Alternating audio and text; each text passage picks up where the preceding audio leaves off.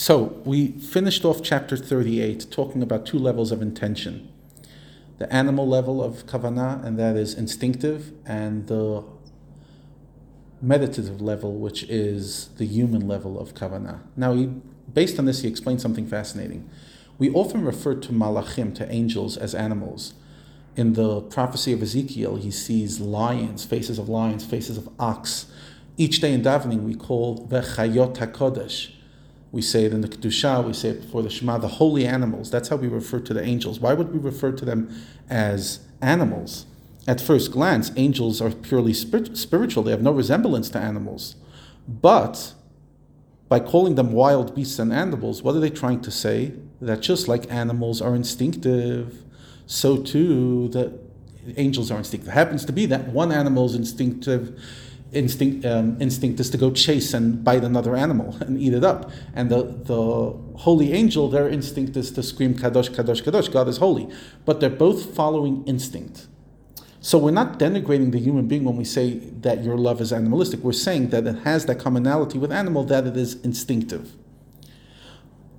And that explains why tzaddikim, holy Jews, are higher than angels, as we see in the Talmud even though their awareness of Hashem is lower than angels, because what tzaddikim achieve is earned and not instinctual. Why is that? Because the neshamas of tzaddikim, the holy, the souls of the holy Jews, they come from a higher world.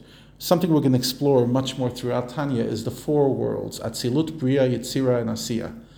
Basically, four levels of reality um, of how much godliness is shining in each reality. The angels are level three, and the neshamas, the souls, are from level two.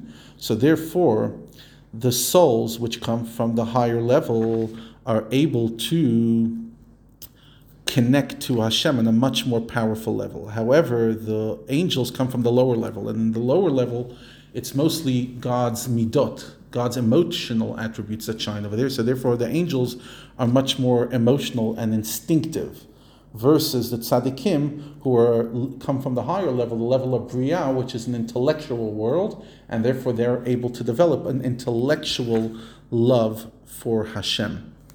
In other words, each and every one of us has the ability to have instinctual love, but we also have the ability of climbing higher and having a love through meditation. It's not easy to meditate, but kosher meditation, but even not even kosher meditation, holy meditation, meditation that leads you to love Hashem truly helps you achieve your ultimate, not only purpose, your ultimate potential.